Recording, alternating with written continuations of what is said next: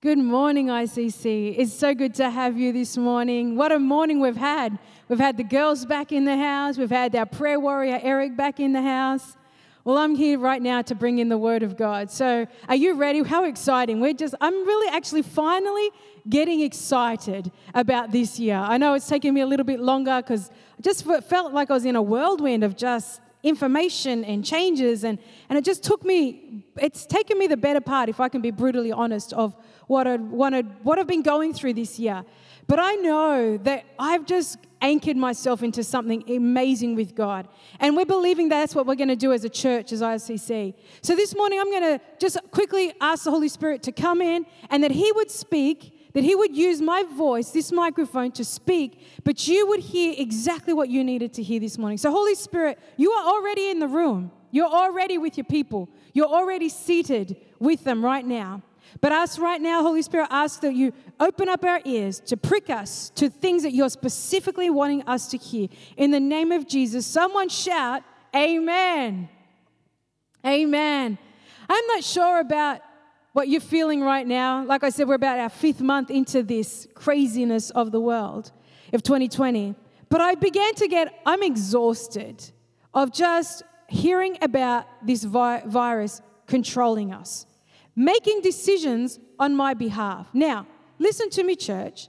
This morning, I feel like I want to speak from a place of righteous frustration. I'm not here to have a political debate by any means, but I have a righteous frustration. I'm not watering down this virus or the impact it's having on our nation, but I'm done with the, what it's controlling in my day to day consumption. So I'm asking us as a church, ICC, can you and I, together as a house, as a movement, are you ready to have a turnaround in 2020? I want to speak a turnaround moment is about to happen right here, right now, in the house of God. Collectively, as a church, walk out in full power. So, when we walk out in full power, as it's been declared over our atmosphere for this part, it's about us having to go, you know what? I walk in the authority that I've been given. I walk with the knowledge that God has empowered me to speak differently to the way the world is speaking. See, the media is full constantly of bringing in fear and terror. Well, the only thing I fear this morning is God's brokenness for not following His word or the calling that He's brought upon our life. Proverbs chapter 3, verse 5 says, Trust in the Lord with all your heart. Do not depend on your own understanding. Let me read that to you again. It's in Proverbs 3, chapter 5, uh, Proverbs chapter 3, verse 5. Trust in the Lord with all your heart. Do not depend on your own understanding. So don't fall in Satan's trap anymore. God unmistakably commands us to trust in Him and not rely on what we are hearing or what we're understanding. Because He knows things that we do not know. And every time something like this happens, God has got an amazing plan. I think the church of God is about to buckle itself up because we're about to go full speed ahead in full power, in full knowledge that God is on the move. I heard this saying from Pastor Bill Johnson in Bethel Church at the very beginning of this outbreak of the virus. He said, Decide now. He said this months ago decide now who's going to shape your thinking. If you have more input from the media than you do from the Word of God, then listen, your depression is your responsibility. Wow. Your discouragement, your heaviness of heart is actually self inflicted. Wow, when I heard that, it blew me away. It just blew me away. Depression is my responsibility. If I have more input from what I'm hearing externally than what I'm getting from my God. See, faith is not challenged when hell, our faith, sorry, is challenged when hell is seated right in the center of our life and begins to push our weakness to the forefront. See, it's not by accident it's not by accident that fear, anxiety, loneliness, worry, dread, panic has all risen in our life. But the enemy knew that it was already there. He just found an opportunity with this virus to bring in, to bring in a highlight on it. And because it was there, he was waiting for a moment to intensify all of that. So for some of us, it had nothing to do with the coronavirus. It was always there. It just needed something to bring it to the forefront. So, what I want to speak to you is about walking out in complete healing. So that the next thing that happens, because our world is in a fallen world, we'll always have something happen to us. But the next time, fear won't have an entry point, anxiety won't have an entry point, loneliness, worry, dread, panic won't have an entry point because we're going to deal with it this morning. Philippians chapter 4, verse 7 says this The peace of God, which surpasses all understanding, will guard your heart and your mind in Christ Jesus. The peace of God surpasses all understanding. I don't know the ins and outs about what has just unleashed itself, but the peace of God is supposed to be surpassing anything that it's informing me today. The word surpass, to church, let me tell you, is to obtain superiority in something. When something is surpassed, it means something has been superior to it. So, Paul says the peace of God is superior to your understanding of what's happening now. So, what freedom do I have this morning to walk in the fact that whatever I'm hearing, I've got a peace that is bigger than that. It is superior to what is trying to push up against me, against my understanding. And God is going to guard my heart and my mind in all of this. So, despite what's going on around us, God has given you supremacy in this situation. You must protect your peace, church. You know why? Because we weren't created, we're created in His image. So we weren't created to learn how to coexist with these things. We weren't created to learn how to coexist with worry. We weren't, learn, we weren't created to learn how to coexist with pain and anxiety.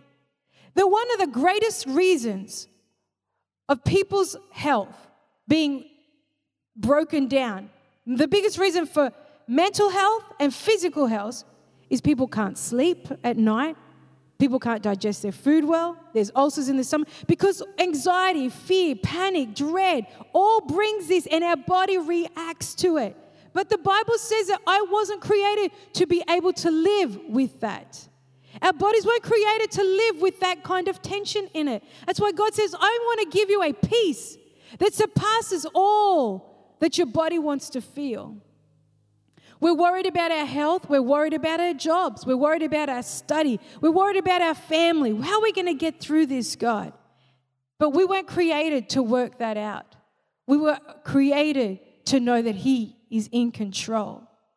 In Psalm 55, verse 22, it says this Give your burdens to the Lord, and He will take care of you.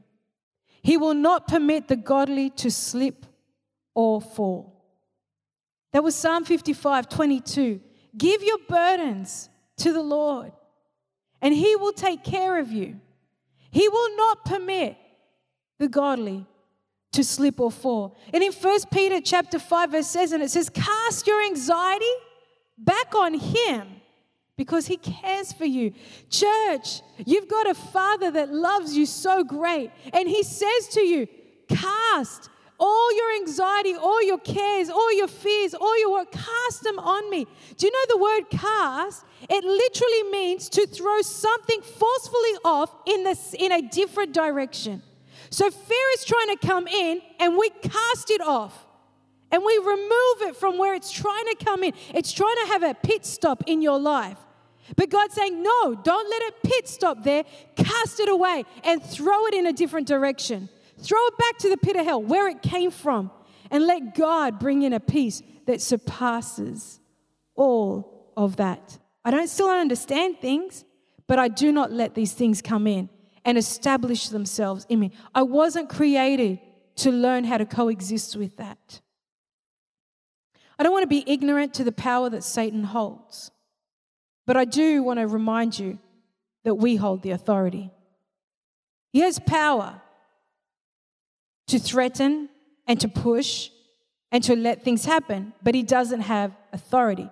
Who has the greatest supremacy in that area? To occupy an area, the enemy has been trying to stop you from entering. Isaiah 54, verse 17 says this But in that coming day, what coming day? Was that coming day 2020? Is that day 2030? Is that day 2050? In that coming day, whatever it is, today, the 23rd of August, today, that's the coming day I'm interested in. Because God says He's interested in my today. He says, In that coming day, no weapon turned against me will prosper. It says this In that coming day, no weapon turned against you will succeed. You will silence every voice raised up against to accuse you. These benefits are enjoyed by the servants of the Lord. Their vindication will come from I, says the Lord. I, the Lord, have spoken. Wow. God has spoken on your behalf. God has already spoken in your situation. And He says to you, Church, ICC, weapons are forming themselves against you, but they're not going to succeed in the name of Jesus. He says, But you need to silence them. You need to silence. I need to silence them. I need to mute them. Every voice raised up to accuse me that I can't. What an amazing sermon Lawrence brought about learning how to be in the presence of God. He's saying the enemy is going to remind you of your past. But God says, I don't care about your past, I'm worried about your future. And what an incredible reminder that I have the authority to silence the voices of those weapons that are trying to form me. You will silence the voices, God. All weapons formed against you. I will make them not prosper, but you will need to silence those voices. Take your authority, speak the supremacy that God has given, and speak into the remainder of 2020, church. I want you to right now, I'm coming out with, say it now. I'm coming out with blessing. I'm coming out with favor. I'm coming out with increase. I'm coming out with a double portion job. I'm coming out with an increase of, of abundancy. Whatever, what is it? See, because you know what the enemy's stolen. Now speak it back into your life. Fear will want to come in, but deny it access right now, right here. By speaking the truth that God is for you and nothing can be against you. Dismay, discouragement, disappointment will want to come in, but deny its access this morning by saying, I belong to Him. I belong to God. And you know what that scripture, and, God, and the Bible says that He spoke. And it says, the Lord has spoken. Whoa, let's not go up against what God has spoken. But He said, I'm going to speak to you, Morel, and I'm going to speak that everything that's coming against you, silence it. Mighty man of God, mighty woman of God, I don't know where you are anywhere in this world right now. Would you speak into your situation and mute the enemy once and for all? Fear is the access point to life, to a lie of abandonment, a lie of rejection, a lie of loneliness, a lie of neglect. Fear is its access point, access point. See, we, we, we live with the spirit of abandonment and rejection, but it came in through that door that was accessed through fear. Dismay, the access point is for that, for shame, inferiority, humiliation, regret. See, all these things are released just by one access point. But God says, with your voice, you can sh- mute it, you can shut it down, you can silence it. And not only do I speak to fear, but when I speak to fear, I speak to the lie of abandonment, rejection, loneliness, and neglect. One voice, I mute all of them. I mute on all. When I say dismay, I blind you, I mute you, and shame, inferiority, humiliation, regret is all gone. They're all out. They're all gone. Silence them this morning. See, because, church, whatever you come into agreement, you empower. You come into agreement with the liar, then you'll empower the liar. When you come into an agreement with an intimidator, you empower that intimidator. When you come into an agreement, you give them access to empower you. But the accuser has no authority. When I come into agreement with that accuser, I lend him the authority that God gave me. So think about it this morning, church. Have you lent your authority over to the liar, the king of all lies? And have you allowed it to happen? When we begin to experience loneliness, rejection, isolation, self pity, inferiority, guilt, discontent, we've given an access point for him to utilize. Remember, I said to you, the virus has been the cause, possibly, but it just was a place where he could highlight it. It was already there, it already had access. That's why some people are dealing with this very differently, because we've all got different access points. He stands at the door of our life looking for an entrance point. You know, Paul says in Philippians 4:13, I'm reading a lot of scripture because I need us to go into the scriptures now.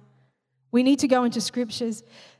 Paul says in Philippians 14, and I can't go around it, but he says, I can do all things, but it's Christ who strengthens me. I can. I can do all things. I can. I can get up. I can keep moving. I can keep putting in resumes for work. I can keep believing that God's going to restore this man. I can, I can, I can.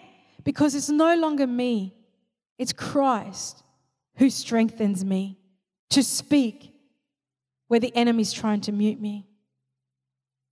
You know, Romans 8 28, it says, For we know that all things work together for good for those who love God and to those who are called according to his purpose. I say that again. And we know that all things work together for good for those who love God.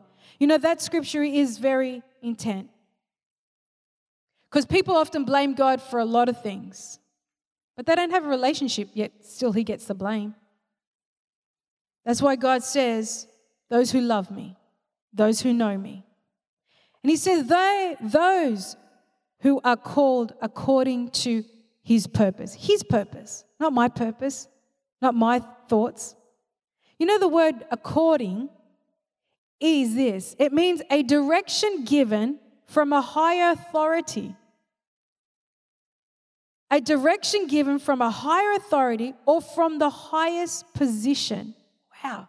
When I began to break this down in the Greek, so I know that all things work together for good for those who love God and that according to has been given a higher authority from the highest position.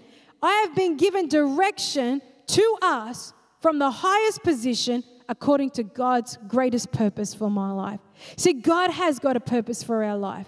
God has got a great purpose and destiny for our lives. He said he's in, his, in Jeremiah 29, he speaks about the greatness that he has upon our life. And he said, everything that is going to happen. See, this virus did not take God by surprise, but because of the world that we're in, it was given permission. But God has used it. People are coming through with breakthroughs. I know that we're hearing the badness, but let me tell you, if the voice of the church will rise up and start giving their testimonies, I'm telling you, it will outdo everything that we're hearing in the media. So you've got to understand because you live in the purpose of God.